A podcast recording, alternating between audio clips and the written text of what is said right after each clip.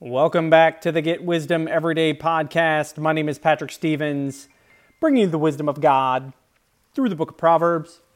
So let's get to it. Today's Proverbs, chapter 8, 10 through 11.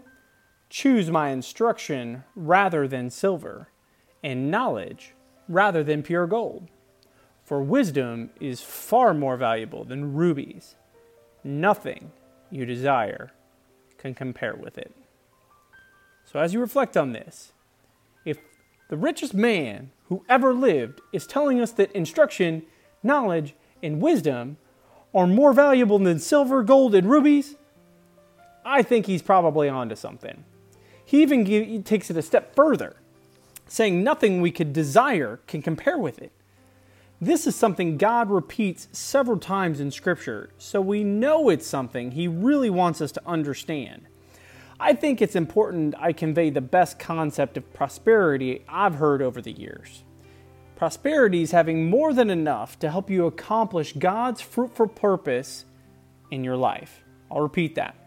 Prosperity is having more than enough to help you accomplish God's fruitful purpose in your life.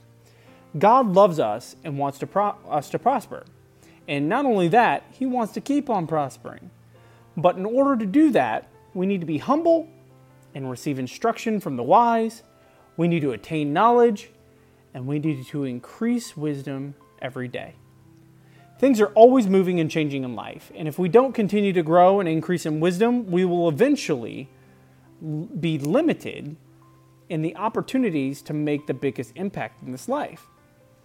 So, as we take action on this idea, today and every day moving forward, Prioritize God's instruction, knowledge, and wisdom over the treasures of this world.